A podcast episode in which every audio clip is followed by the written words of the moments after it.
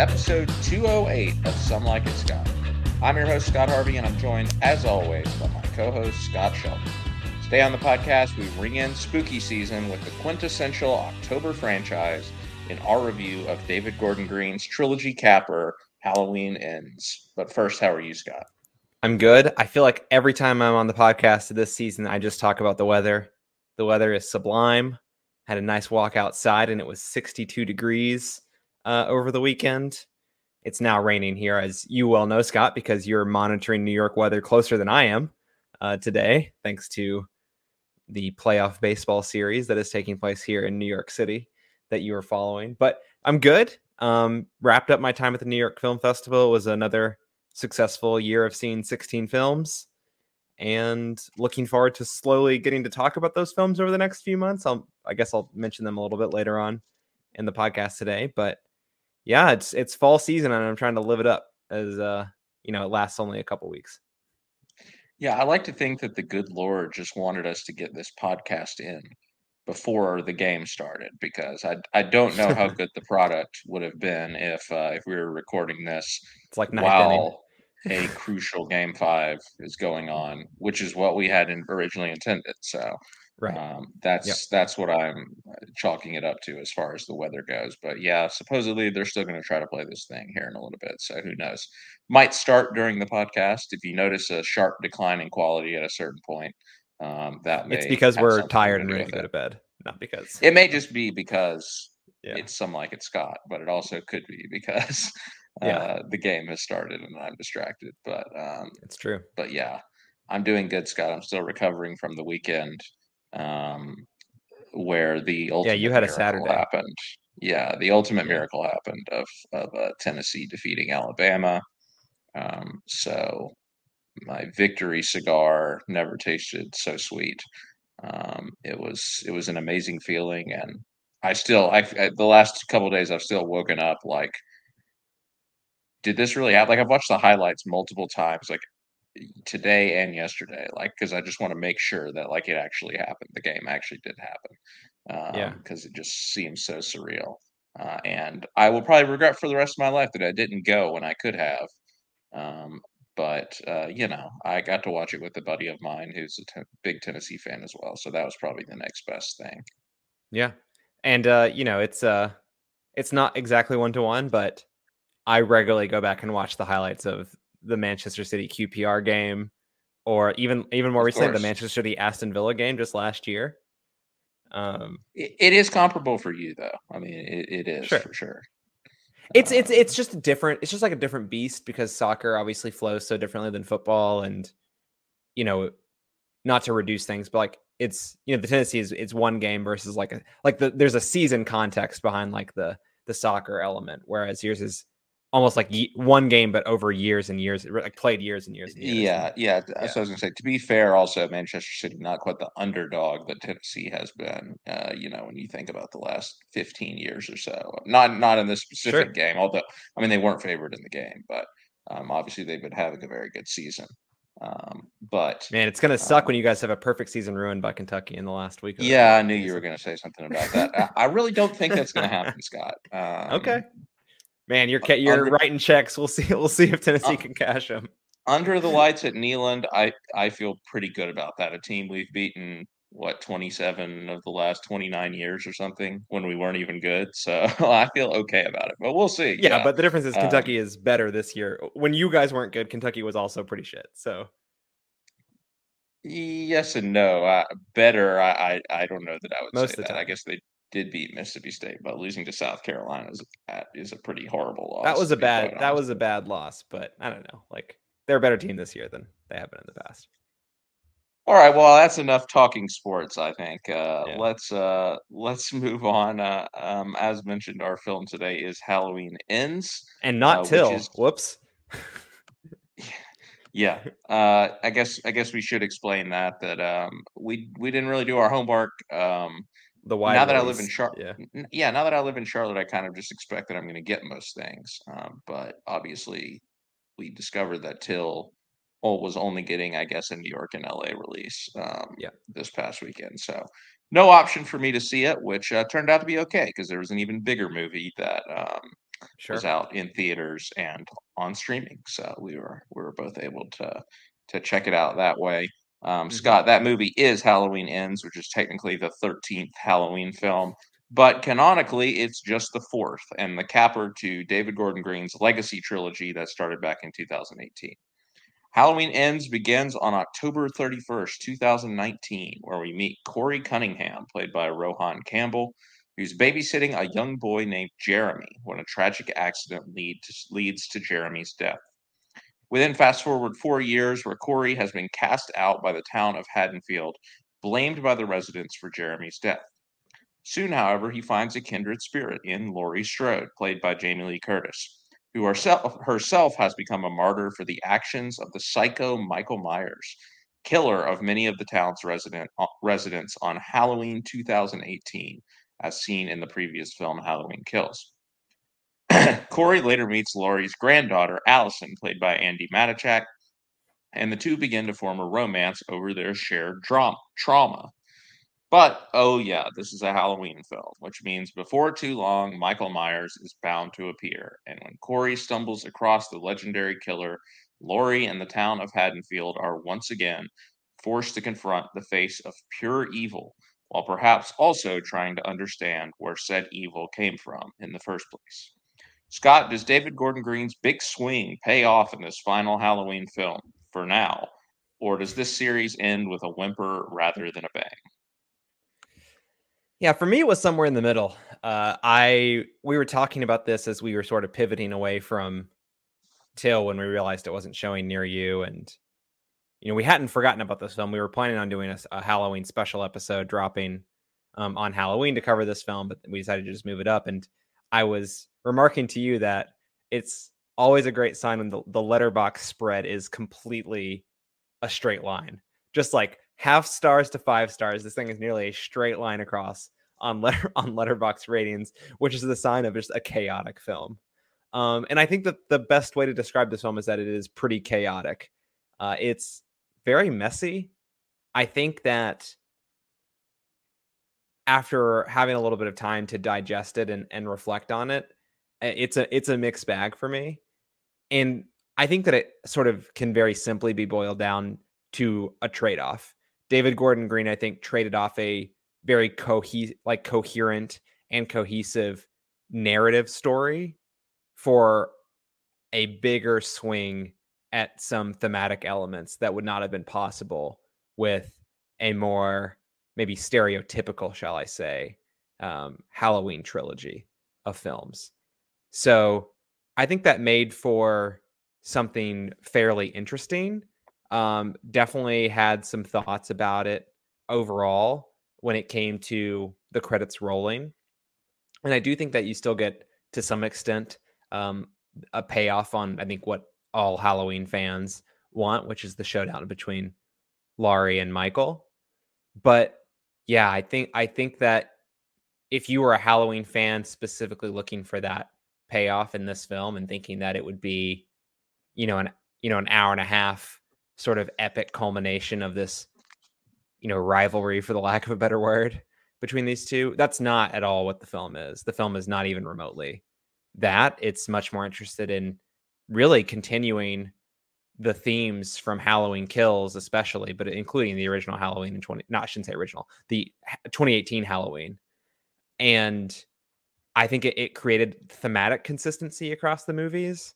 But I mean, let's be real, Scott. Putting a four year time jump in in between Halloween Kills and Halloween Ends and setting up this absolutely garbage romance between Corey and Allison. I mean, for for in terms of story and narrative, I didn't think that was very good. I don't think that was ultimately a very good choice.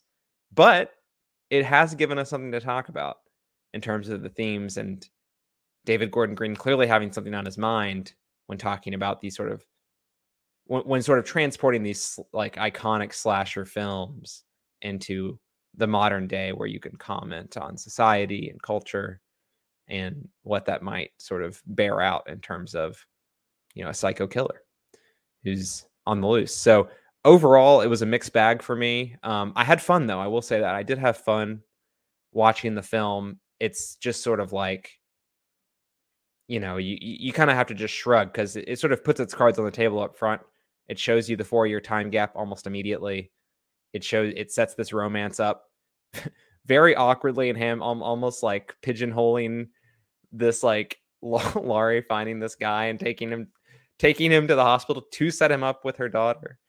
Um, very very strange stuff happening in the first 20 minutes of this film, but you know, once you get past that, I think it just starts to have you know, you're it has your you have your themes that it's sort of wrestling with in the background, and it has this story about you know a psycho and um on Halloween, and I think that's um at its core it's what the film was. It was a it was a moderate success in that extent, but yeah, just a lot of shrugs in the first 20 30 minutes. I think I texted you like 15 minutes into this movie and I'm like this is this is a crazy idea like premise to this film like where you have this back like Halloween Kills picks up seconds after the end of Halloween 2018 um, it ends with Laurie's daughter being brutally murdered by Michael in the house, and it barely addresses that at all in the film, which is a pretty wild swing, to use your word there. Um, but overall, it made for an interesting film that I somewhat enjoyed and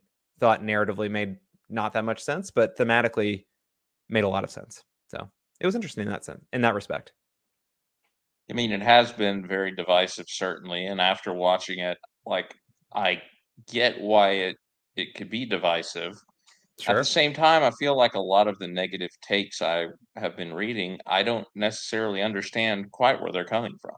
Um, because I think that one one critique I've seen is um, that the movies don't feel consistent with each other, right? That they just feel like three sort of different, disparate parts of a not quite a not quite a whole that um, there isn't much to connect the trilogy um, and I, I agree i mean i agree with, with you scott i think you know the first movie is about trauma. I mean not to, not to be on the nose about it but it's about trauma. Obviously you've probably seen the freaking fan cam of jamie lee curtis just like saying the word trauma over and over and over again in the press tour for this movie. So uh, i'm you know leaning in a little bit by saying that but it is.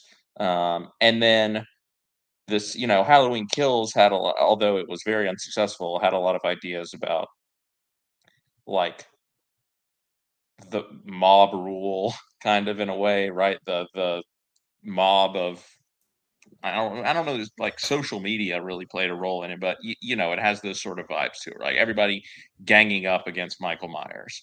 Um, and sort of the consequences. Yeah, evil dies tonight or whatever the evil dies tonight, right? The same. Um, yeah.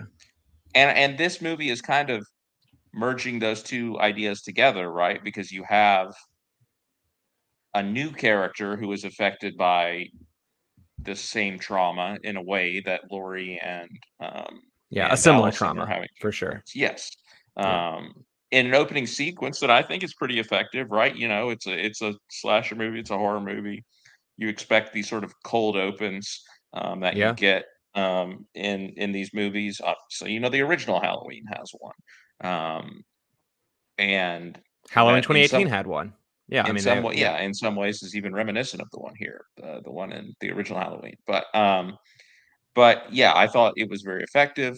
You know, you introduce these new, this new character, you have like him you know, connecting with both Laurie and Allison over their sort of shared trauma. And I mean, I agree with you that, well, I think that in for storytelling purposes, the romance makes sense. I understand why they wanted to go that route, but I don't think it was executed particularly great.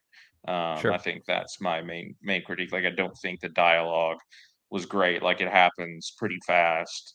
Um, it it just it doesn't quite click. But I understand like from a fifty thousand foot view why they would take it in that direction because again they do have something in common, um, something very important and crucial to their identity in common, and so there's a sort of solidarity that emerges there, um, and you know I think eventually they we both kind of we see that they both kind of want out of Haddonfield, right? And like that the other person is kind of providing a the you know ticket out, an excuse to get out, something something like that, whatever you want to call it. Um, the problem so is that you don't really you don't really get this. I think it becomes very clear that Corey, this new character, like you sort of feel like the ongoing residual trauma that he experiences with his interactions with other people in town. You don't really get that with Allison. It isn't. Uh, I mean, like you can sort of reason it to yourself. I'm not questioning the, lo- the logic of it, but uh, you know, she seems like, oh, because this voiceover at the beginning that Laurie has about like how she moved on with her life and she went to therapy and got better and has this life with her granddaughter where they live together. You get the sense that there's like some happiness there, but but then, you know, 30 minutes later, you have Allison talking about how she hates everything and wants to leave, which is like again, you can logic your way to it, but you don't sort of get the experience of her being sort of re-traumatized over and over again by the town in the same way that Corey is. Yeah, I think it's. I mean, you you get it with Laurie, and I guess they just kind of want you to transplant that onto her because you know they've Yeah. had similar experiences. Now, again, the the trauma for her is more, I guess, what we see at the end of Halloween Kills. Her mom sacrificing herself for Allison, but um, to your point, I guess you know they they don't do a whole lot with that probably until you know late into the film. Again, because they Um, barely even acknowledge the end of Halloween Kills Yeah. in the film. Mhm. It's very strange. It's just like, and, and yeah, the beginning is rough because Laurie is just like fine, it seems like, which is not something we've really seen at all in this trilogy. Uh, and she's fine, even though Michael Myers is still out there. Everyone hates her um, in the town, it seems. So there's, yeah, like her her personality is doing like a lot of whiplashing uh, throughout this entire trilogy. Um, so that part doesn't really work. Uh, I agree that that it does start out rough, but once we get into the the meat of it, um, you know, I enjoyed the film. I did. Um, I think you know a- another complaint, right, is is people saying that Laurie gets sidelined again. I certainly felt that about Halloween Kills, where they just put her in a hospital for the whole movie. yeah. Um, I didn't feel that here. I, I think you know she is. Yes, she's probably not the main character. Um, Corey's the main character in this film Yes, for sure. yes, Yeah. But she ha- still has a sig- significant, substantial role to play. Um, She may not be on the screen as much, but she doesn't feel sidelined to the you know, to your point. Yes. Um, and so I didn't have a problem with that either. Again, I, I'm not really seeing where that um, is coming from. I've also seen people complaining about the final showdown and that it not really delivering. Again, I don't agree. Like I think They wanted a 30 minute epic duel, Scott. They didn't I- want I a mean, I guess- short I guess they- minute. I guess they did because you know ultimately this franchise was building this this trilogy was building towards right that final confrontation once and for all Laurie. and you know Michael Myers are going to face off and obviously it has like some other resonance because Jamie Lee Curtis is probably the last time that she'll play the role and we understand that um, and so you know there is some sense of finality about it even though there could still be more Halloween films made down the line. There probably will be. And I felt like we got the showdown, right? We got the showdown that was promised. Um, yeah, maybe they wanted something, you know, more epic, but uh, I, I was satisfied with what we got. I don't think it overstayed its welcome. And I think ultimately it provided the closure that I was looking for out of this film. Uh, because again, Halloween Kills felt so much like filler. It just felt like we are just trying to get to the next movie. And Which is know, the so I- craziest part because it felt like filler because it felt like a setup for the final confrontation. And it turns out that final confrontation is four years later, and yet we had Halloween kills. Like it just feels like you didn't need to to have this bloated second film if all you were going to do was jump four years. Sorry, I can't. I just can't get over the fact that they jumped four years.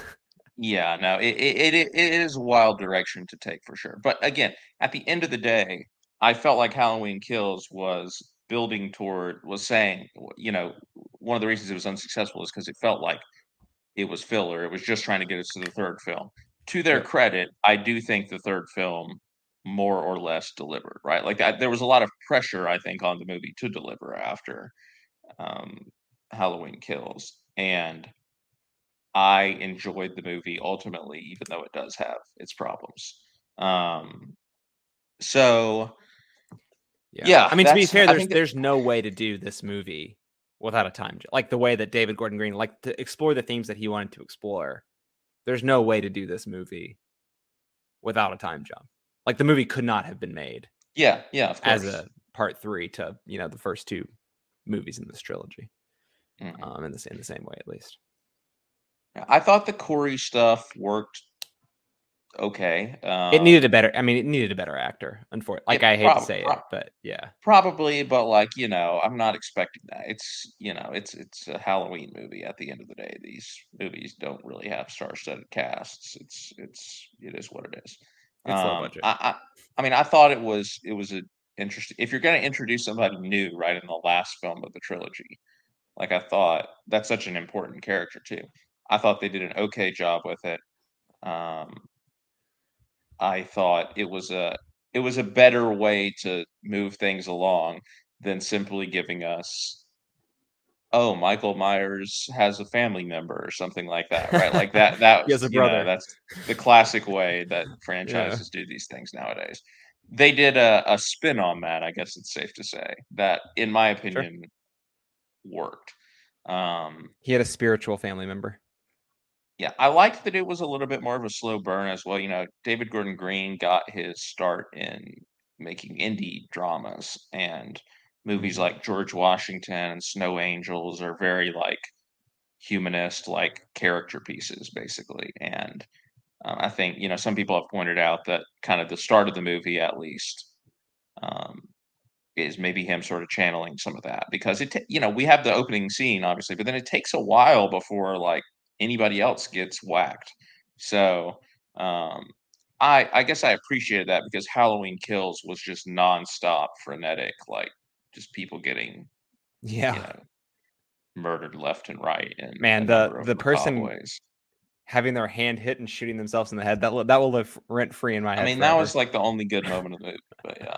Um, oh man. but yeah, so I, I like that it took its time. I, you know, maybe the consequences. I don't know that the actual kills, the horror stuff. Like, I don't know if there's anything here that's as good as, let's say, in the first film, the scene in the bathroom, right? Wow, yeah. Um, is pretty pretty great. I mean, even you know, also That's the opener, also- right? no, no. oh no, that's um, later on. You're right. That's later on. Yeah, yeah, yeah. you're right. Also, the opening is when they're at the hospital with Michael. yeah. but well, they're at the um, prison, but yeah. Yeah, yeah, prison hospital, whatever. Um, and then you know later on in that movie as well, just sort of the whole scene where he just he he arrives in the town and is like walking through and everything on Halloween is also very good. I don't think there's anything that comes close here. You know, there's a junkyard sort of uh sal- salvage yard scene with a bunch of teenagers that maybe comes the closest, but ultimately I think it's about the final showdown and it it more or less came through. So You get the blowtorch pro- kill. You know, yeah, you didn't like yeah. you didn't like the blowtorch. Yeah, sure, that was good. I mean, once you when you mention it, but again, wasn't I guess ultimately super memorable. But in the end, I like the movie more than most people did. Scott, I'm not going to say it's a it's a great horror movie. Um, I don't think it reaches the upper echelon of some of the horror movies we've seen this year. Um, Sure. but I think it is solid. I think it was a satisfying way to um, to cap off a very mixed trilogy. Um, and you know, I would put it on the level of something like The Black Phone, which came out this year um, as well. I know you haven't seen that one yet, Scott, but Sure. for me, they were you know qu- quality wise, they they came out about the same. So. Um, I I say give it a chance, even if you're just watching it on Peacock. I think that's what both of us did. Um, so I'd recommend it. Subscribe to Peacock.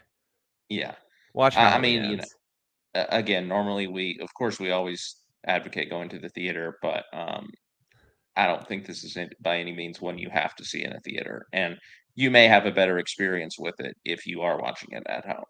Um, to be to be quite honest, because I don't know that it has like the the quality again. Like it, it it's not something like a Nope or something else, something like that, right? Where it's like the, the theatrical experience feels essential to that. I'm sure you can have some fun with it, you know, if there's people in the theater and stuff like that. But I'm um, sure it'd have been fun to get that that you know that Carpenter score. Although I know he didn't actually score the whole film, I know, but you know, get that opening yeah. theme on the big speakers. That'd been fun.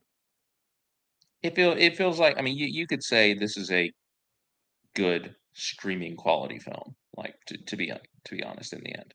It's I, better than most I, of the Netflix garbage, right? Yeah, I, I, don't mean that to sound like a a critique, which it probably does come out that way. But um, nowadays, there's a lot of streaming films, so um, that's true. Is what it is.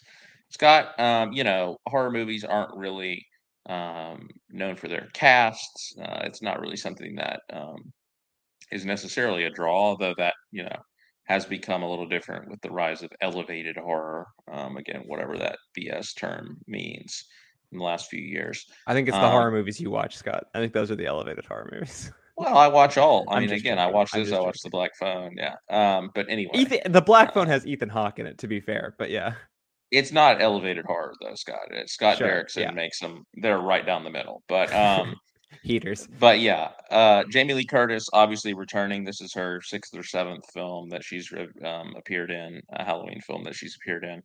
Um, and uh, you know she's playing Laurie. I have Andi Matichak, who's appeared in all three films in the trilogy, as Allison. Rohan Campbell, um, he mentioned there is is the new new cast member.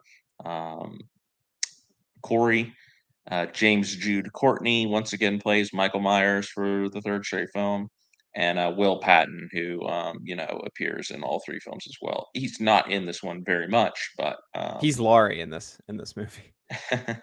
he does he does appear sort of at the beginning and the end, but those I think are your sort of your main cast members there. Scott, what did you think about eh, you know them? Any anyone stand out or anything like that?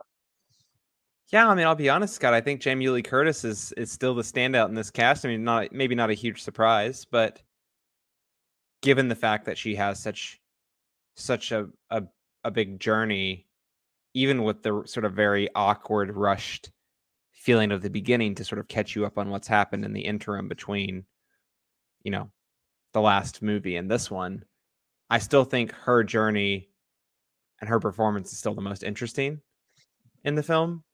Um andi matichak is is solid. I wouldn't say she's memorable. Um certainly would say the same for Rohan campbell again, he's fine, but I'll be honest, if he's memorable, it, it won't be for the right reasons.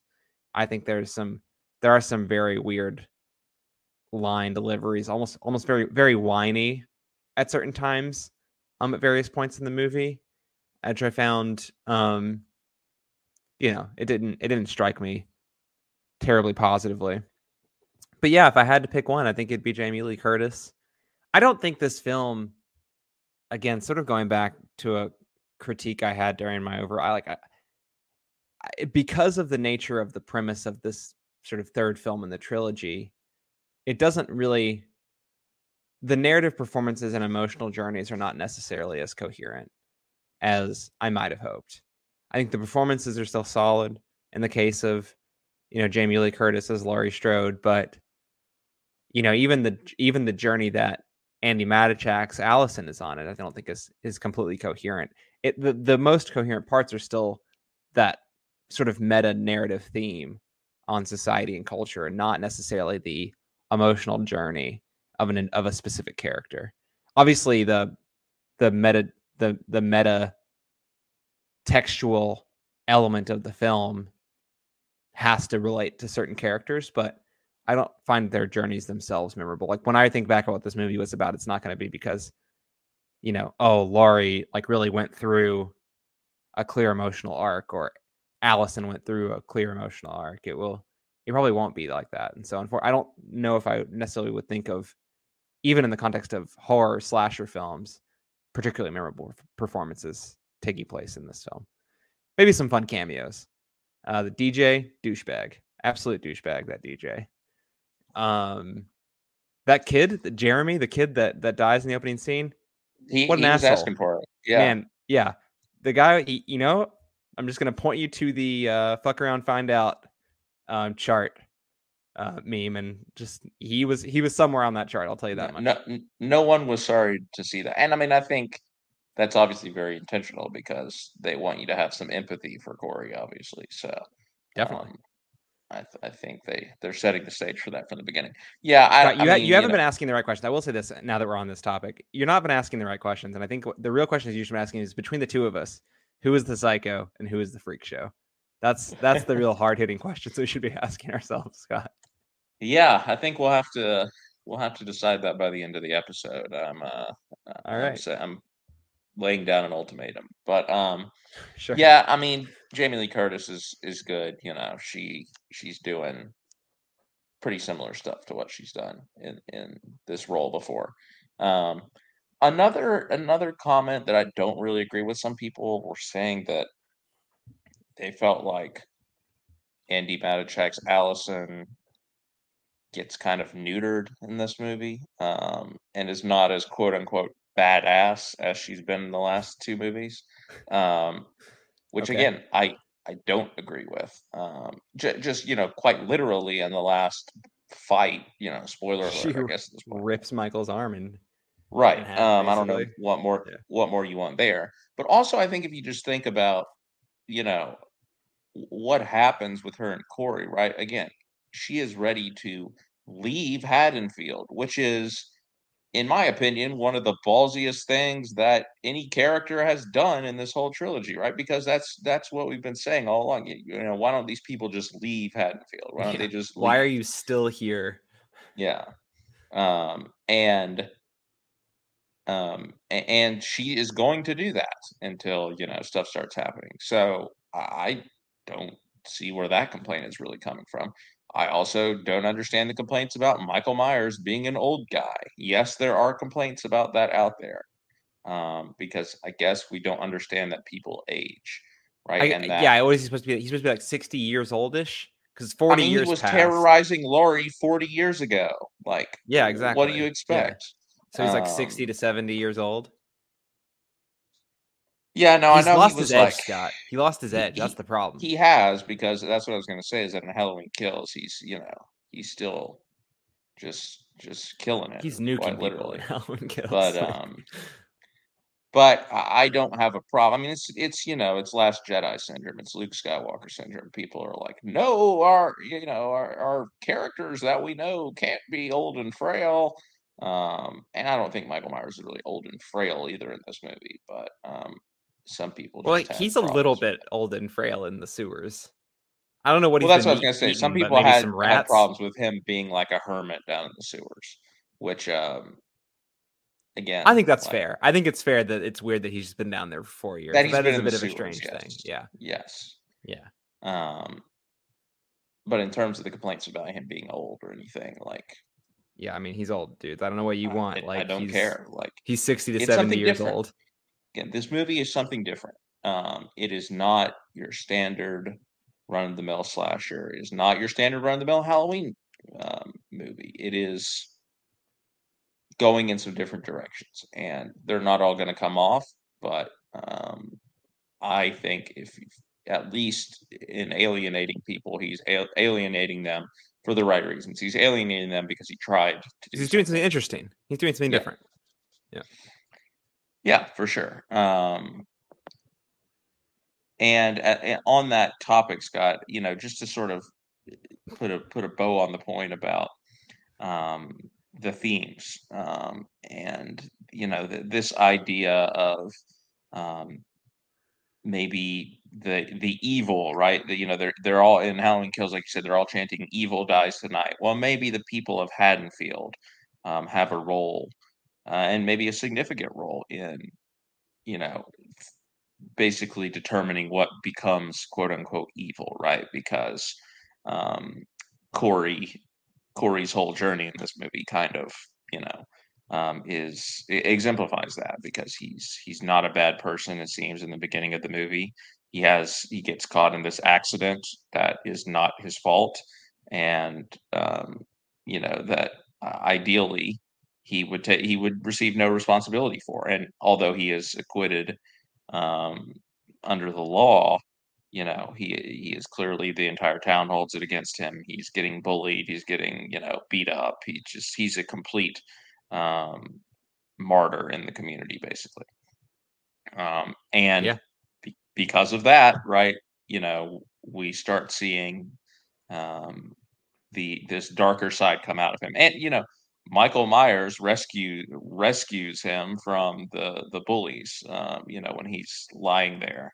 Um, and takes him to the sewers and then lets him go, right? Um, and you know, there is some implication of like him possessing Corey in some way, right? Um, that that has been a bit of a talking point, but either way, I think the point is that um, he he starts to take after Michael, um, not just because he's you know been bullied and has the trauma and everything from that, but also because Michael kind of like you know paid attention to him uh, in a way that the other people in the town weren't, weirdly enough.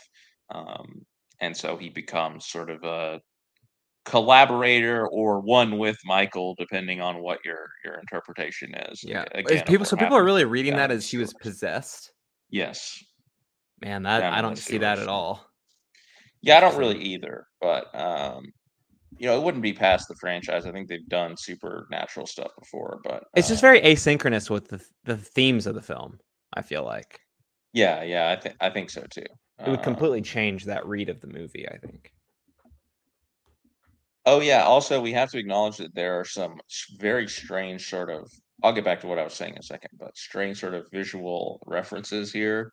Uh, Fallen Angels gets referenced, the Wong Kar Wai movie when they're on the motorcycle, like it's a Yeah. direct shot. Also, when they're also when they're on the motorcycle, we get the shot of the road, um, you know, going in and out of the light and everything, and moving along very quickly, which is like David Lynch's Lost Highway. That's literally the opening credits and the ending of Lost Highway. So strange but cool films that he's borrowing from, that David Gordon Green is borrowing from. But anyway, um, yeah, the the um, the themes, you know, so, sort of turn the blame to some extent back on the people of Haddonfield and for you know creating a monster in in their own way. And obviously, Laurie um, has a role to play in this too because she's experienced the same sort of ostracism that um, that that um, Corey has in the movie.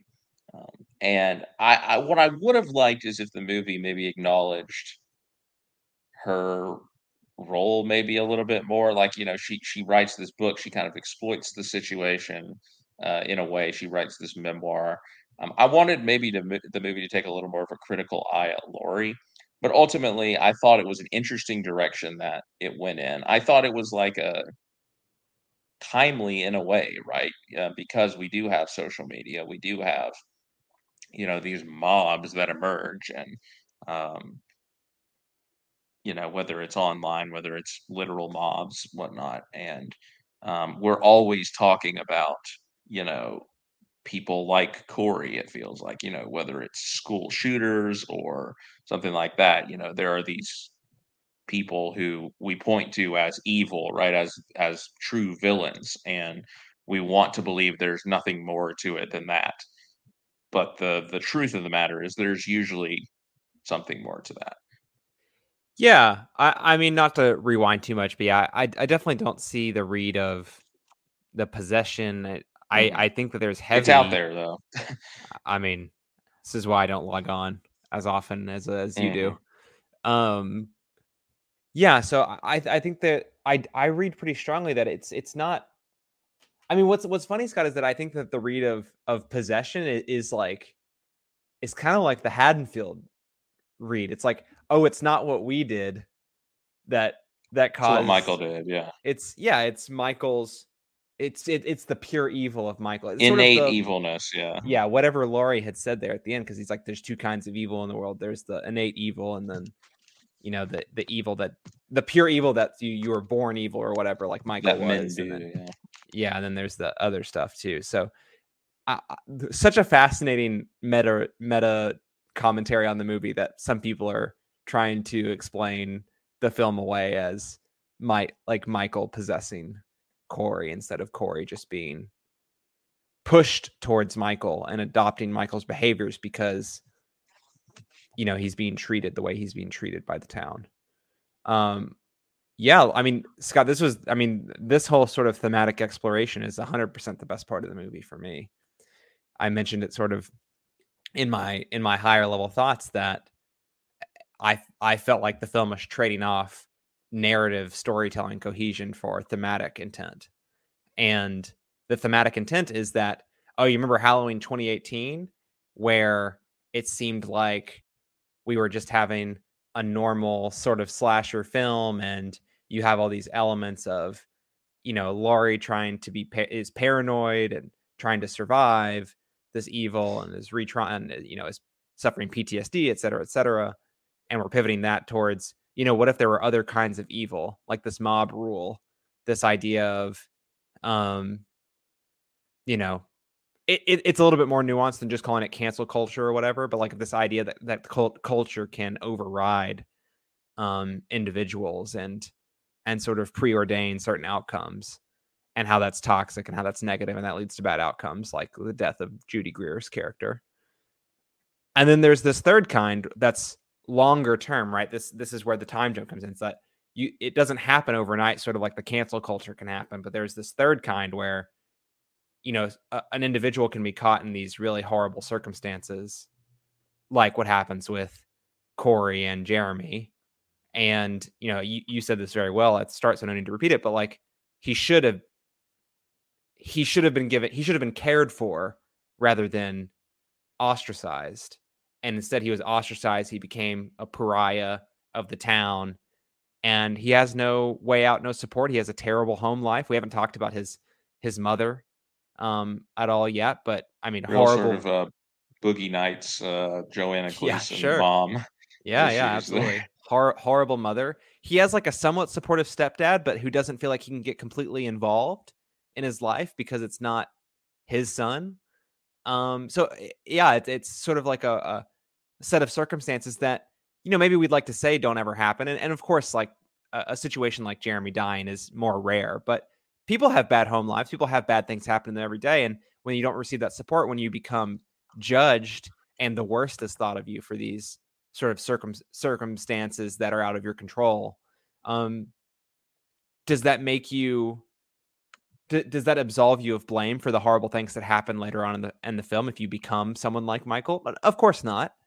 But i think it's trying to pr- provide a very layered and nuanced look at responsibility for someone becoming that you know? Yes that person could have chosen to not become you know a mass murderer a serial killer but also people could have could have shown more care and and given more attention to someone like Corey, um, someone like Allison. Not that Allison became obviously a serial killer in this movie, um, but like rather rather than ostracizing these people from society, um, you know, making them feel welcome and included and cared for. Um, you know, that I think some some of that is very cheesy and on the nose and a bit um a bit maybe too twee, but when you boil it down to it, but I do think that it, it's interesting to think about a movie like Halloween and serial killer slasher movies in general Yeah, and frame those what I was things into say. and frame those things into that context. Like I said, super interesting thematic choices Pretty radical, yeah. being made in this movie um at the sacrifice of a better story probably. Um but hey, I mean, like you said already, I'd rather David Gordon Green make a mixed bag of a film doing something interesting than a mediocre film doing nothing interesting at all. Yeah, I mean, pretty pretty radical, like you're saying, to suggest that you know that this is the case in a in a entire genre of the slasher movie, which is Sure.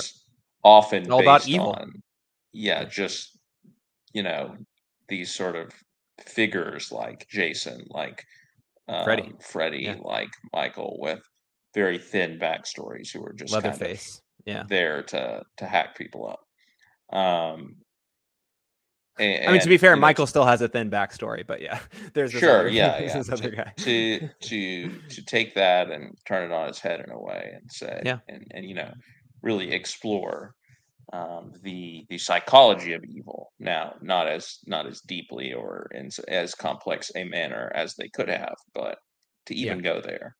Um, yeah, I, I, think it and makes the movie more successful.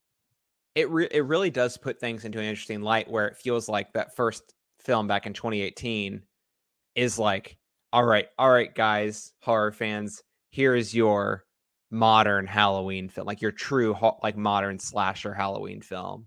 I'm gonna have these great kill shots, like we're gonna do all the cool, like all the traditional stuff, and just wait for what I have in store for you for like the two part sequel to this, um, because it thematically feels that's the that's how it went down. Like David Gordon Green had to prove he could make a banger of a slasher film, and then he got to do is what was thematically interesting to him. Yeah, I remember seeing Halloween uh, 2018 back in theaters. Loved that film. Great film. I think I gave yeah, it four stars. a couple times. Is that our lost episode? I can't ever remember. Is that our lost episode? One of those. We can we can never remember. I I, I, I don't think so. I want to say like Creed Two might have been our last episode. I'm not sure.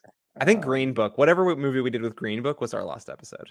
Yeah, it could have been maybe the favorite. I can't remember. It was something like that. Yeah, that's that could be right as well. We could just list every movie that came out in the fall of 2018, mm-hmm. and that's our last episode. Uh, but yeah, the you know, I think ultimately, I guess looking at the franchise, we got 1.75 good movies, I would say. All right. Um, I mean, fair enough. Scott, last question. Anywhere for Halloween to go from here uh, that, you know, you would care to to see really? I mean, honestly, Scott, no. Um, look, they they they disposed of his body. So I don't know like what you're supposed to get. So you're just gonna retcon this shit and like yeah, of course they're gonna do the same thing they did in this trilogy. I mean, uh, again, they've they've done this yeah. before when they did H two O and Resurrection. They retconned all the sequels. I mean, Halloween three, Season of the Witch has nothing to do with any other Halloween movie. Like every single other Halloween movie yeah. has like retconned Halloween three. Well, the other so option is to go is like possible you know keep keep with this sort of sequence of events and have some like even more crazed deranged evil person than corey like worship at the mythology of michael. Um you that's, know scott that's kind of like what scream 5 did right? Like i, sure. I feel like that's yeah. already been done i mean yeah 100% i i think it to be fair scott i think it would be very interesting if you go like a what is it fi- is it final destination? Um you go like a final destination route or something like that where you have a bunch of people trying to like I don't know, do something related to Michael. And then like slowly one by one these people get get killed. I think that could be or interesting. Do, do a very different do, twist they're just gonna do like Saw Four or something where it's oh, like God. Michael left a recorder behind, you know, that has a whole master plot or whatever. Yes, he died. I mean, that's all but... of the Saw movies, Scott. Isn't that like all of them basically? Well, no, but but Jigsaw like straight up dies at the end of the third one, and then the next right because he has like, oh, cancer oh, but whatever. you know, he he's left he, he's left a recorder, and we're we're back in. That's it's actually Michael had a Michael had another protege besides Corey in the sewers. That's what it's going to be. Yeah, that's as far as I made it in the Saw franchise. So, um, sorry for the spoilers, I guess. All right, yeah, Scott, I just yeah, I, I, guess. Well, well, last couple things. I yeah. think something like uh, taking the sort of Halloween format of a film, like it's a very traditional slasher film, and then doing something like like sort of like remixing that framework, not quite Scream like maybe where you're like you're parodying the genre, but just like take expe- people's expectations for a Halloween film and like just do something a little bit different in the genre. I think that if you, I mean, eventually they're going to make another Halloween movie. Scott, we all know this. This is not the end of yeah. the franchise. Um, I was I was reading where the rights revert to I guess whoever created the character originally. So it may not even be Universal who does the next Halloween film. Um, Blumhouse, I think Jason Blum has openly said that he's not making another Halloween movie. So it's going to be someone different. And I think that doing sort of remixing the genre or the expectations of a Halloween film could be interesting. Um, but on a on a tangentially related note, David Gordon Green is not done making Universal um, or horror films at Universal because he's doing the Exorcist um, legacy sequel, uh, which I believe is going to come out next year if I'm not mistaken. So he's staying busy in the horror realm with Universal. What do you? I mean, you watched The Exorcist earlier this year for the first time, Scott. And if I'm not mistaken, you really liked it a lot. Um, if I remember your Letterboxd review. Abs- abs- absolutely, yeah. I mean, The Exorcist is, is fantastic. I mean, I, I don't see as a fan of horror, honestly, as a fan of movies, like how you cannot admire what that movie accomplishes. Well, so what? So what are your expectations for a you know a 40 years ish later sequel? I know it's not exactly 40 years, but like a legacy sequel for The Exorcist when you have you know the like sort of like Jamie Lee Curtis in Halloween, you have um Ellen Burstyn. Oh yeah, she is in the first one. That's right. Chris MacNeil It's like Leslie Odom Jr. and out in Ellen Burstyn mm-hmm. in The Exorcist. Yeah. So I mean, what are your expectations for something like that? I think it's supposed to come out this time next year, October. Horror release. I am down with it. I need to examine some of the Exorcist sequels, I guess, because um, I, I don't know the lore super well. I know that the Exorcist 2 is supposed to be horrible, and then Exorcist 3 has kind of a cult following from what I understand. So well, it's gonna be it's gonna be a trilogy, I'm pretty yeah. sure. If my understanding is that David Gordon Green's gonna get his Exorcist trilogy now. And it makes sense, right? Like, you know, we we did we had a Nightmare reboot, we had a Friday the 13th reboot, we had Halloween, now we had Texas Chainsaw reboot this year. Well, Halloween did well. David Gordon Green it'll be interesting because I think that we are a fan of what he did here, but as you've alluded to multiple times, doesn't seem like the consensus from audiences is that it's well received. So I wonder if you know the the guy who made the three Halloween movies is going to ha- carry the cachet um, into the Exorcist films. I wonder if that's going to be a new hill to climb, or if he'll have a built-in audience for it. I mean, it's the Exorcist; it's going to have a built-in audience for it, but is it going to is it going to build on itself? I wonder. Yeah, I, I don't know. I mean, I, I feel like it is in some ways a similar franchise to take on because you have the original, which is you know yeah iconic, classic, legendary, like one of the top horror yeah. movies of all time. and then you sequels. have a bunch of sequels which people yeah. don't really care about. So yeah, um, it, it's probably a, a good good place for him to go next. It's it's just interesting that you know, because he's he started his career making like the indie films and stuff like that.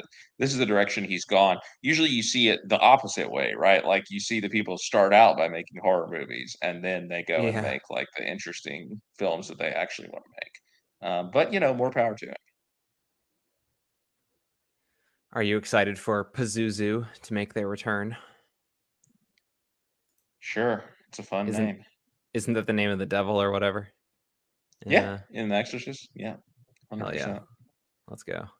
All right, Scott, you're asking me what my favorite my favorite scene was, right? Yes, I was. Favorite scene or moment? Um, this is a cheap answer, Scott, but I mean, I think I have to. I just have to live my truth. The title card. I mean, I'm sorry. Like the Carpenter, the Carpenter, the font theme. Too. I saw people. No, that's something that I saw people complaining. I saw people complaining about the blue title card versus orange. I did. oh, I, have seen that. I've seen people praising it as well. I like. I mean, I liked it. It was great. I loved it. I mean, again, this is a bit. This is purely for the musical element for me. Um, also the pumpkins, those were cool, I guess, too, in the title card. But actual scenes in the film, I mean, in terms of like climactic moments, it, has got it's got to be the showdown. I mean, getting hit, you know, hit Michael's hands knifed into the table. Also, Scott, I mean, I don't know what it is with like the split hands this year. Isn't that like the second or third time that's happened? Yeah in a horror movie this year. Wow, people people really wilding out with the ripping their hands. And as, well, as soon as, he, as she nailed one of one of his hands to the table, I'm like, he's gonna rip that hand out and it's gonna be nasty. So I think it happened in Scream, right? And then in in X it was foot oh. because oh. he steps on the nail. I thought yeah, okay. I, I just know that similar similar ish stuff has happened multiple yeah, times. I, am just trying to really remember off the top of my head. Yeah. Yeah. Anyway. But uh, but yeah, that's a good shout. I knew I that mean, was going to yeah, happen as soon as uh, knife into hand onto the table. I'm like, he's going to rip that. I'm actually surprised it took as long as it did for him to rip mm-hmm. his hand out. Anyway, that's all I got. Um, you know, we mentioned the romance didn't really work super well. I will say the one moment which which for me personally clicked was uh there's a great needle drop um early on when Corey and um Allison go into a club bar or something and are dancing to Halloween by the Dead Kennedys, which would never actually be playing in that sort of establishment, um, but is a great punk song. Um, and you know they're they're cutting loose. It's a fun scene. Um, yeah, it was a great needle drop. So I wanted to give a shout out to that because that was I was not expecting that, and I I liked it. Yeah, there's also um, what is it? Uh, Scott, we have not talked about the kills in this movie. I know that apparently there are none of them are memorable for you, but the DJ got his oh. tongue cut off. Yes, and I'm sorry, I have to mention what is the craziest moment to me in this movie, which is in that salvage yard scene. Um, we have the one girl who is lying dead, and I don't remember what the oh, guy's yeah, name is, but he, he yeah. runs over His to her Terry, and is like, I think, is like, "Where's Stacy?" or something. Stacy's and, dead. Eh, eh, she, and she's like, she he's dead. Eh, she Stacy's dead, and then Michael's coming up behind the guy or Corey, one of them, and yeah. and she's like, "And you're dead too." What Why a, what would a, you say that? Yeah, like that is, is your friend right there. Why aren't you yelling? He's right behind you. Why aren't you trying to physically maneuver him in some way? You're just going to say you're dead too. That she's lost so the will to live, Scott. She's lost the will to live. Yeah, but that doesn't mean she has to doom her friend like that. I mean, seriously, her boyfriend. I mean, it seems like it was her boyfriend too. Oh yeah, maybe. Yeah. Also, the you're uh, dead too. The what is it? The the is it the physician's assistant or, or doctor, like the nurse? I don't remember the the one that's like rivals to Andi getting mounted on the wall with the knife. And I love that she was, um, you know, they were having an affair, right? And she's over at his house, and she's yeah. calling him. She's walking through the oh house oh and she's going, yes. "Doctor Mathis, yes. Doctor Mathis." Why are you calling I'm like, doctor? I'm like, you are you are his paramour. Like, yeah, I mean, come on. Surely you would be calling him by his first Maybe it's a kink. I don't know. Like, you don't know. Maybe he likes being called that. that was crazy that that happened. Um, Call me um, doctor. Anyway, Scott. On that note, let's put a score on it. What do you give this movie out of ten? I don't know, Scott. I had fun watching this movie. It was a seven. I don't know. It's hard to rate a film yeah. like this. I feel like. Yeah, I'm gonna go slightly higher and give it a seven point one um, because I sure. liked it.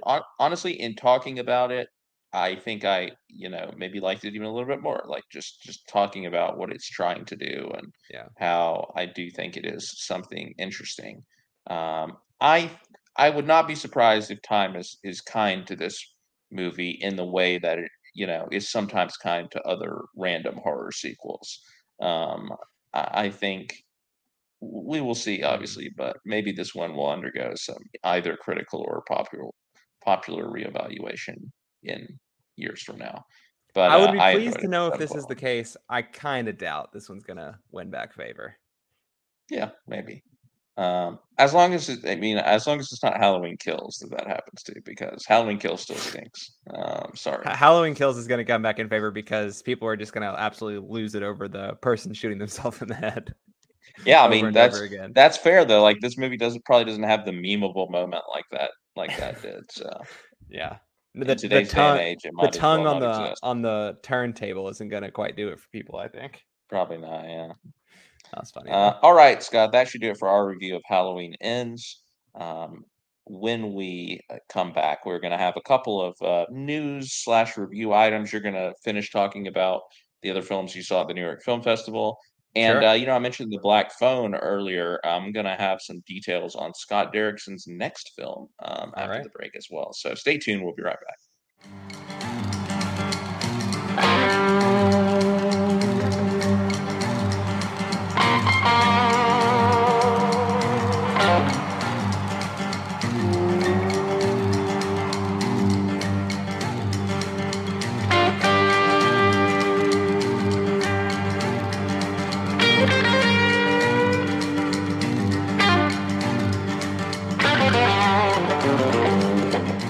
Back to this episode of Some Like It Scott. Uh, Scott, I teased it before the break. Scott Derrickson um, has a new film which is in the works over at Apple. Apple Original Films is going to be putting out his next film.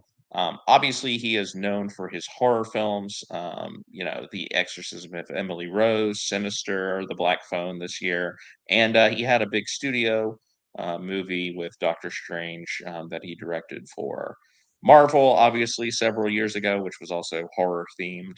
Um, but uh, Scott, plot twist: his next movie is not going to be a horror film.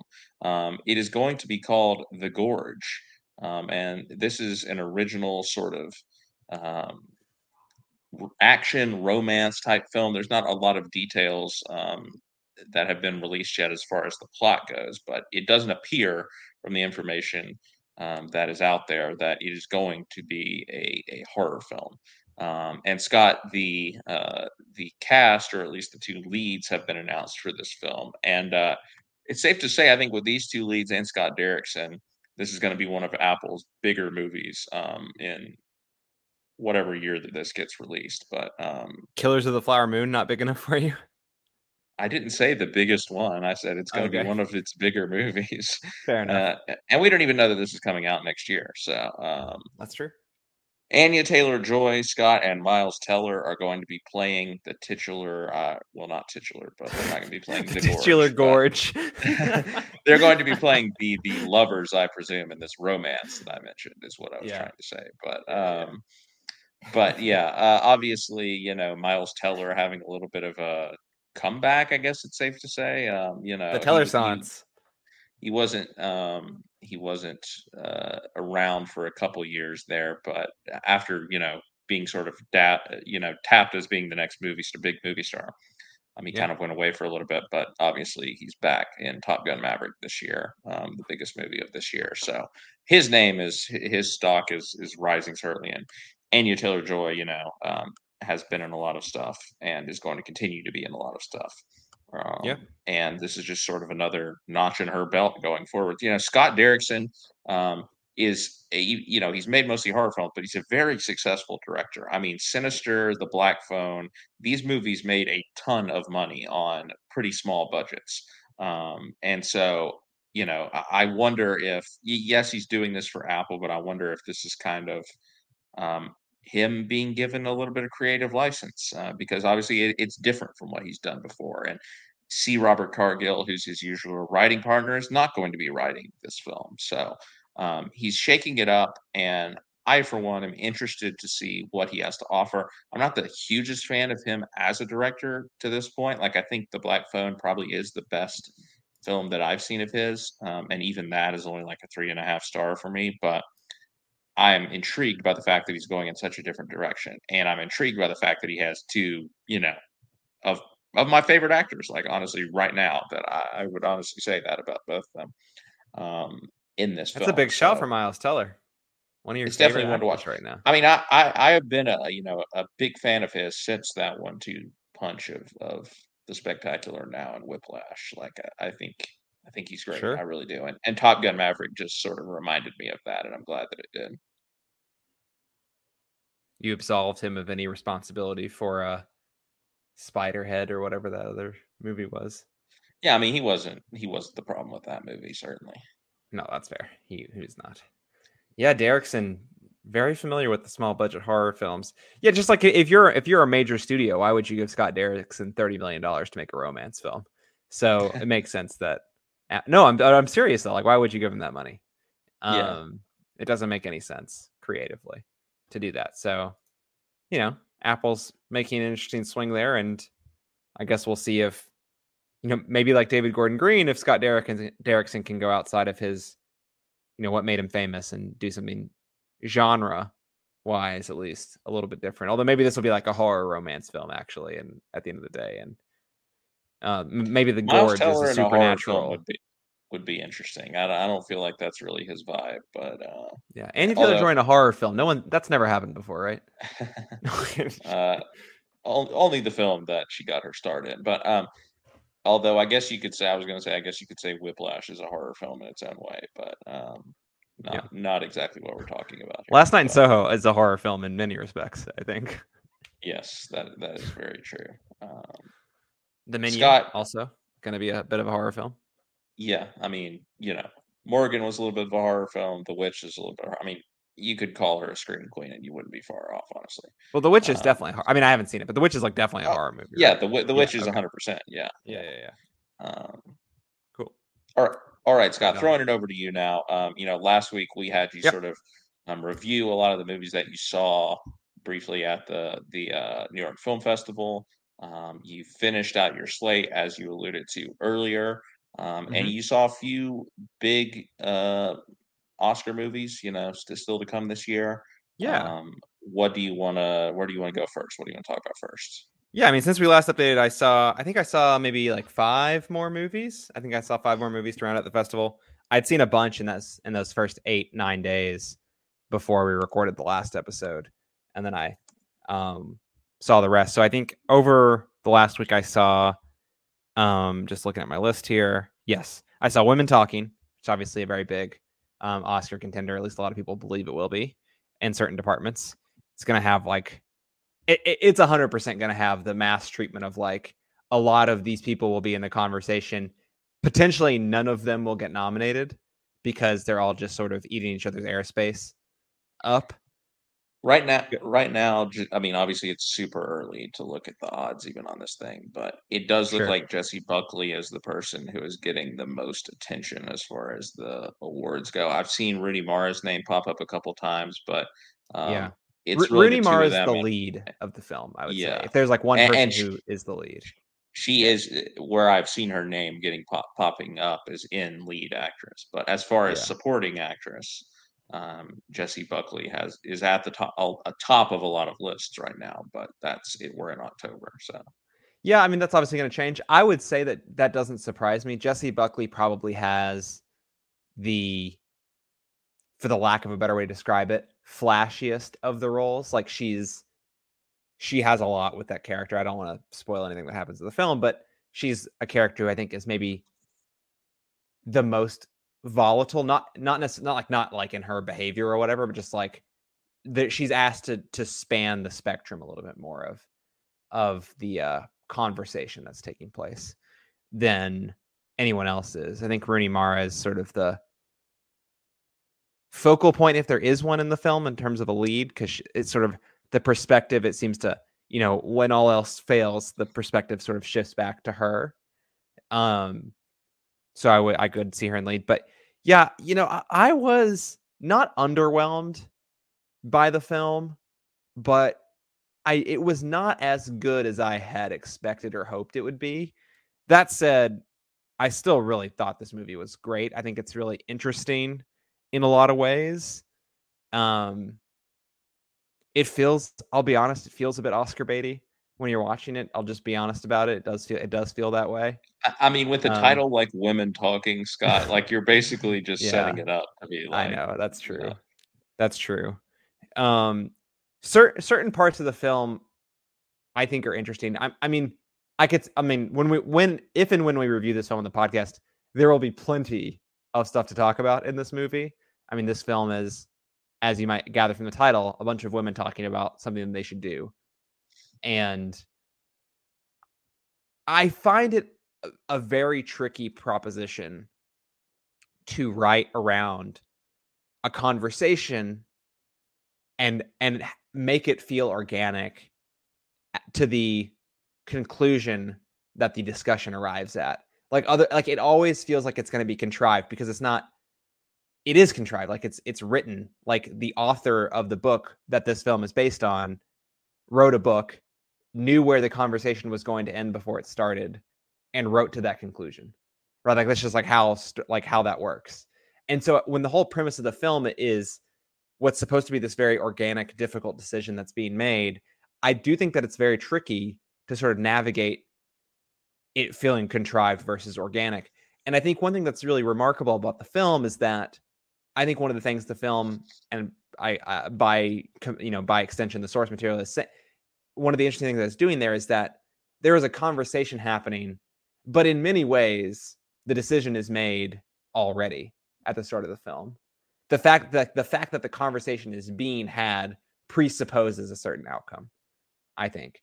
And i find it very fascinating then that when you think about the film through that lens it becomes less of a conversation about what should we do and more of a conversation where it really reveals the sort of the women's perspectives on this decision that they all know is going to be made whether they realize it or not and i think that it's very interesting to, to sort of explore the sort of psyches of these different individuals who all have reasons to stay or reasons to leave.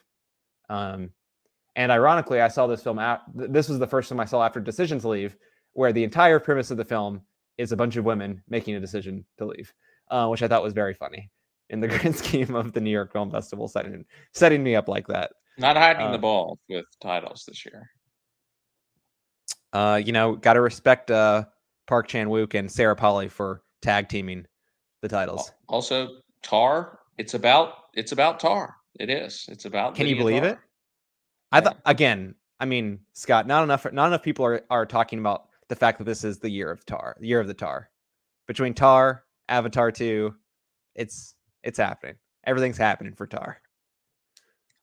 This is this is known. Yeah, I'm excited for uh, women talking, Scott. Um, you know, I Jessie Buckley might be my favorite actress right now, so I'm obviously excited to hear that she's getting a lot of buzz for it. Um, mm-hmm. And it obviously just again, just the name sounds like my kind of movie. Um, you know, doesn't doesn't thrill me to thrill thrill me to hear that it may be a bit Oscar baity because I'm usually resistant to that, but I feel like I'm still gonna find a lot to admire in it with Sarah Polley directing also. So yeah, and there's so much to digest in the film. I I will say, Scott, you're not gonna like the color palette of this movie. Uh, gray is what I would call it. Um, oh boy, it, literally, it, well, they've they've, the they've intentionally washed out the color of this film. Um, it as looks like there's some intent like, behind it. Oh, there's definitely intent. There's no there's no way they shot the film and it looked like this. I'll tell you that much. Okay. Um, there was definitely intent in it.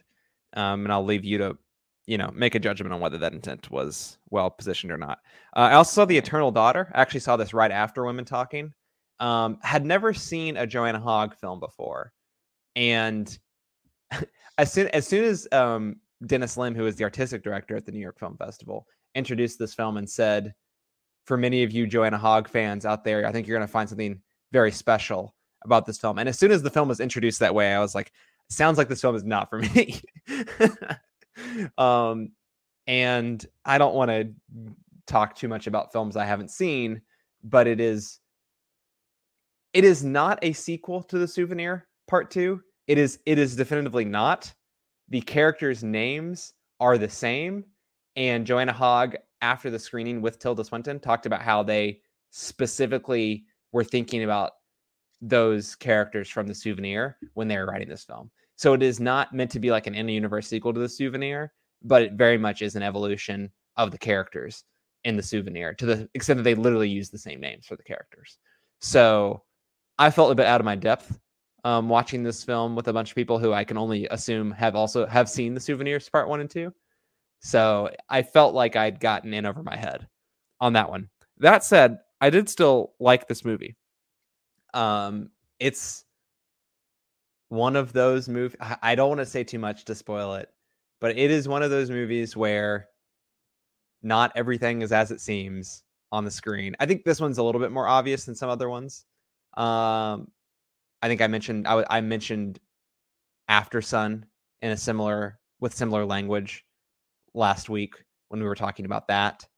I think that it is not to the same extent, and nor is it for thematically the same reasons. But the Eternal Daughter also is not letting you in on everything that's happening. Um, the difference being that I would argue that the Eternal Daughter is actively trying to deceive you about what's happening on screen which I didn't think was a negative. I just didn't think it's as it's not as it's not as interesting a storytelling mechanic when things are purposely being obfuscated um to to make things more difficult to sort of parse through. But uh, eventually I think it becomes clear what's happening and it definitely uh makes for an interesting thematic exploration of you know, similar to After Sun, I suppose, in terms of themes, but like grief and things like that, and memory, and um, how those types of things can take hold of you, and it's really hard to let them go. So that's the Eternal Daughter, and then uh, I sort of switching back into Oscar bait. I then saw Armageddon Time, She Said, and The Inspection uh, Wednesday, Thursday, Friday last week. Armageddon Time was one of my favorites of the festival. I'm in the bag for James Gray, I guess you could say. You got to watch some of his older stuff now. It's true, I do. I, I do need to go back and do that. That is it is high up on my list to go back and watch some of his older stuff. I eh, Scott, this is the film that I was texting you immediately afterwards about the absolute buffoons sitting next to me. The most basic surface read of a film that I have like witnessed in a while. Granted, I, I don't have a lot of like just casual conversations talking about movies. Like most of the conversations I have about movies are on this podcast. I don't talk to that many other people about movies. But it really shocked me to hear some of the comments about this film coming ne- next to me. People our age, by the way, these are like had to be like mid 20s guys um you know sitting sitting next to me talking about this film after and just like man just like whoosh whole point of the film has gone over their head i think um It's, and i didn't even think it was I that mean, subtle of a film i didn't think it was that subtle of a movie Yeah, not not to be snooty about it, but sadly, it's how a lot of people watch movies nowadays. It's why we yeah get, I, you know, what Yeah. we get in terms of the mainstream film landscape. Yeah um pretty yeah pretty disheartening to hear that but what was not disheartening was this movie scott. I really did like this movie a lot. I was a big fan um anne hathaway jeremy strong anthony hopkins sort of the big names um in this film. I think they all deliver. Jeremy strong i think it's becoming clearer and clearer as some i mean i know you don't watch succession scott so it's not you're not as exposed to jeremy strong as as a lot of people might be but between that and the New Yorker article uh, that profiled him last year around Succession season three, and then getting to listen to him talk about making this movie with James Gray, talking about this performance, like this guy is like easily one of the most interesting people to listen to talk about his art. Like so fascinating to listen to him talk about it, and, and it's like maybe a bit cliche, but like you can, re- I think you can really see that and feel that on the screen um it's not the like uh, like full immersion into like you know method acting is not the only way to be a great actor. I mean anthony hopkins and brian cox who are like old statesmen of of the industry like i think pretty much openly have said that like jeremy strong is like a is basically like a psycho for doing what he does. Um not in a demeaning way like it's just like they could never never fathom sort of engaging with their with their art with their art form that way. But with Jeremy Strong, not only is he able to sort of immerse himself in that way, but he's like such an interesting person to listen to talk about that. Um, and again, I, I think those things really you can really see that on the screen with the way he, um, like well, like whatever he does, his method it works. Like his method acting works for him. Um, it's amazing. Anne Hathaway, it's nice to see her back. Like, man, I, I feel like she's really been like cashing checks uh, more often than not the last few years. I mean, she's made some stuff that's more serious, but yeah, I think she's. It feels like she's been MIA a bit for a while, and this felt like a real sort of return for her. the The lead in this movie, though, is Banks. I think it's Repeta is how you pronounce his name. He's the he's the child. He's uh, James Gray um, on screen essentially, and he's a good child actor. I wouldn't say he's a standout great child actor. Like I, I would not expect him to be in the conversation of like getting a best actor nom like uh you know who was it last year it was it jude hill what's the guy who is the guy's name last who was the kid's name last year from like belfast Yeah, that was his name, Jude Hill. yeah and there's like a couple others last year that i think were in the conversations for like oh maybe Woody get Norman from Come On, Come Woody- On. Yeah. yeah yeah yeah i i i don't ex i don't think he'll be in the conversation i mean maybe he will be it's not the strongest year for lead actor yet so maybe he'd be in the conversation um but i do think that he holds down that sort of like childlike sort of inquisitiveness about what's like right like what is what is the way something is and what should it be. It's not necessarily right and wrong but like someone who sees something for what it is and and sort of questions whether or not it should be that way. And i think that he's he does a really good job doing that. And, and not to go too deep into the film but one of the things that really really irked me about the about the people next to me talking about this film after is that i mean this film is is very semi you know very autobiographical for james gray. It's like the whole film is about him um growing up and receiving oppor- and receiving a huge opportunity to be successful and the whole film is again i don't know how much is real versus not real but the whole film is is engineered around calling out this opportunity that he had clearly identifying it with privilege and specifically white privilege in the film. And i think that it's a real self-analysis around you know acknowledging and recognizing your privilege and questioning whether the world should work like that. And the people next to me are at the end of the film they're sitting there talking about well if this is what james gray like this is how the movie's ending like what does this say about james gray and i'm like my guys it's it says that he's really questioning whether or not the system should work this way but he has clearly benefited from it and i think as an artist You got to sort of just ignore these people, Scott. I know. I mean, it was yeah, fair enough. I mean, I didn't engage with them, but I was just like, I mean, I was just sort of sitting in shock. I mean, that was just one of the several things that they said about the film that just sort of blew my mind. Um, and I just think that it's, I I have a bit of a soft spot for for auteur filmmakers making semi autobiographical work where they are sort of putting under the microscope the circumstances under which they came to become who they were.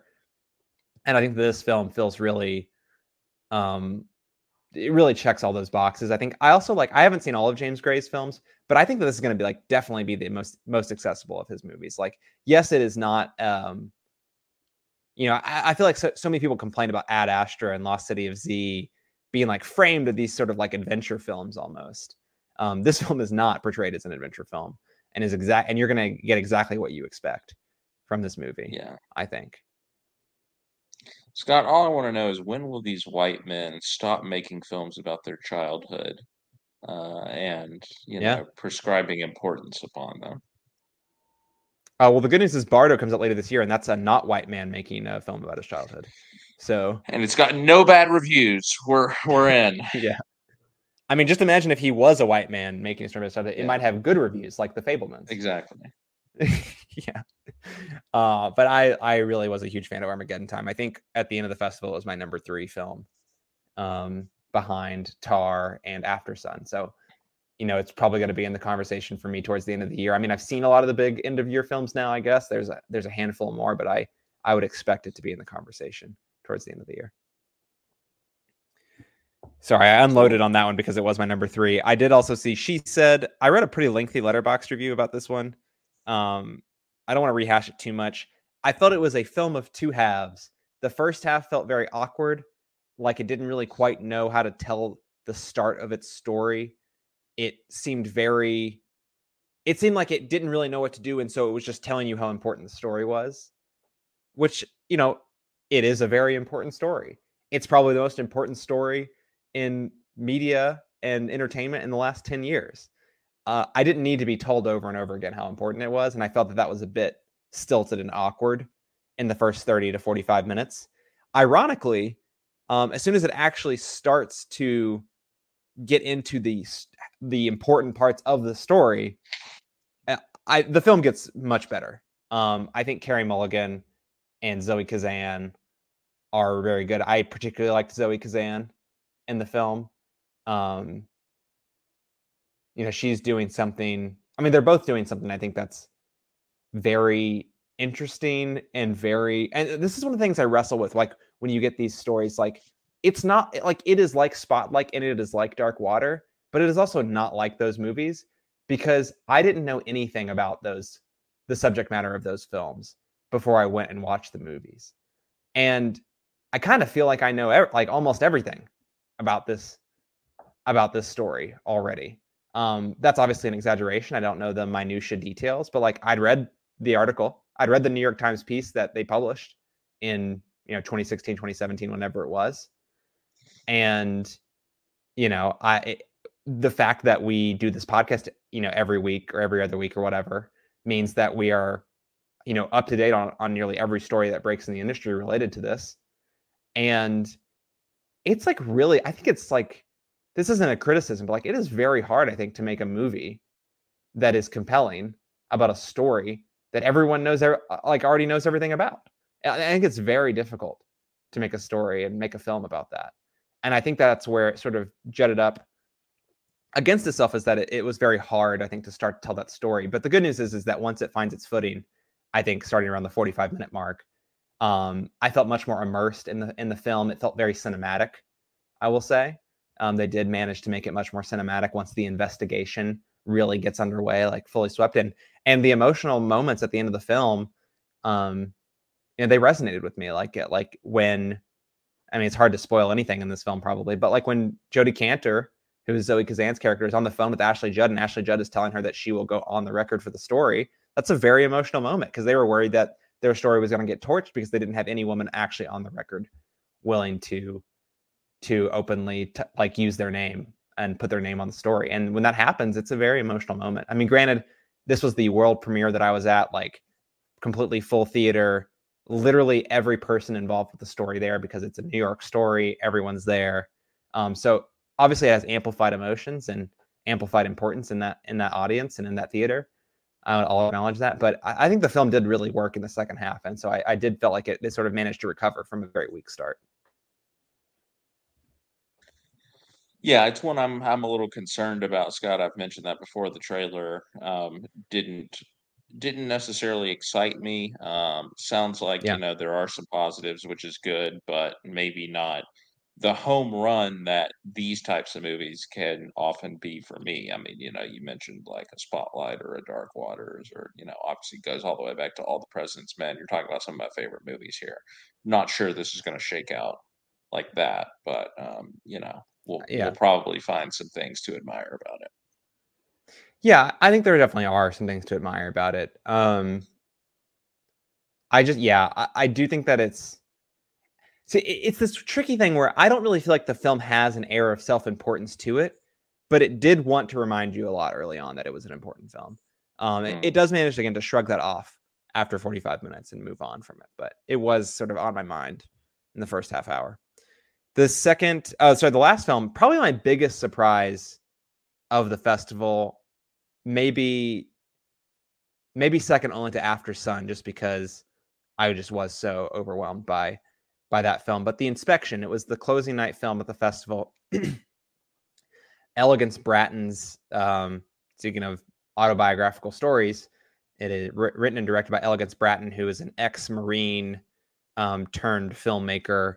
He's a, probably most known to date for his documentaries, but has been interested in making feature films for a while and was able to make this film over the course of several years. Jeremy Pope is the lead of the film. There's a minor supporting role from um, Gabrielle Union.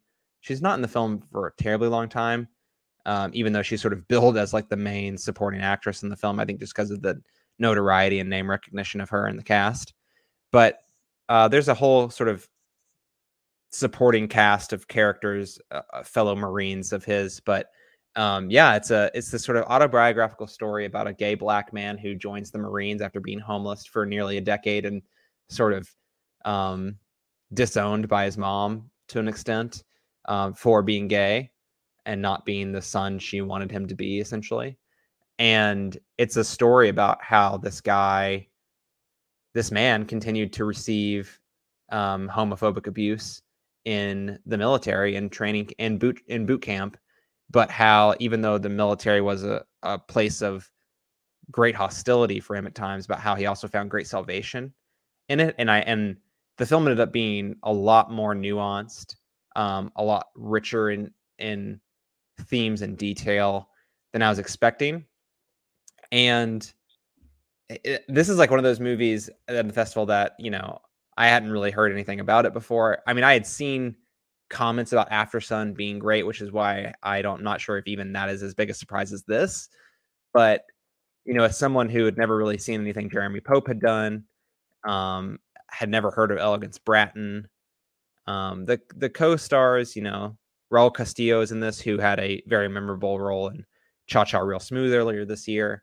He's sort of playing a similar, almost like a sort of mentor type figure, although it's not played exactly straight like that in Cha Cha Real Smooth, although he does have that sort of big scene towards the end of the film where he's very much a a dad mentor type figure. Mhm. Um, and he gets that in spades. And the film he sort of like played that straight from the start.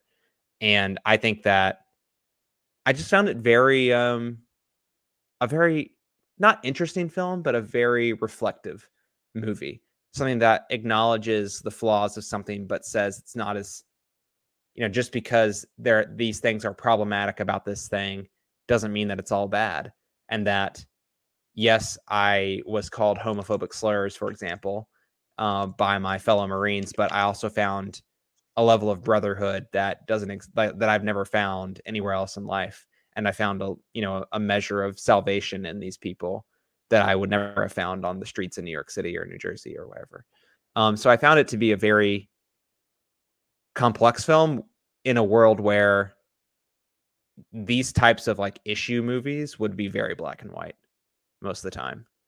And I think that I really appreciated I mean that only comes I think from it being autobiographical in nature. And I think that it really makes the most makes the most of that. I, I don't know if I text I thought about texting this to you, but I'm not sure if I did, Scott, so just talk, stop me if I did. But I it, this film reminded me a lot of The Novice, not in a in being mm-hmm. a psychological thriller. It wasn't a psychological thriller by any means, but an autobiographical story about a formative time in the person's life that was very traumatic, but also found sort of something like I think was complex enough to find positives in that experience. And I think that's very much this what this film is about. Um a very empowering film almost in a way. It was very it was a very good experience. I would recommend it. The inspection. Yeah, not one that I had had on my radar until recently, but um, you know, I've been hearing a lot of good things. It is an A24 film, I believe, right? Um, it is. So, yeah. You know, mm-hmm. always in the bag for that. So, um, A24 vibes. Absolutely. All right. Uh, well, I think that should just about do it for the episode. Scott, thank you for your reports from the festival. I look forward to discussing some of these movies with you in more detail once I get the chance to see them, uh, which oh, will yeah. hopefully be starting soon. So, where can our listeners find you on social media? at shelton2013. And I am at Scarby Dent on all platforms. We hope you've enjoyed this episode of the podcast. If you have and you'd like to support us, don't forget about our Patreon page at patreon.com slash media plug pods. But even if you can't support us over there, don't forget to rate, review, subscribe, like, do all of the things that you do on your preferred podcast app. And we hope that you will be back for our next episode of the podcast in two weeks when we will be reviewing the aforementioned Oscar candidate from director Todd Field, Tar. But until then, for Scott Shelton, I'm Scott Harvey. We'll see you down the road.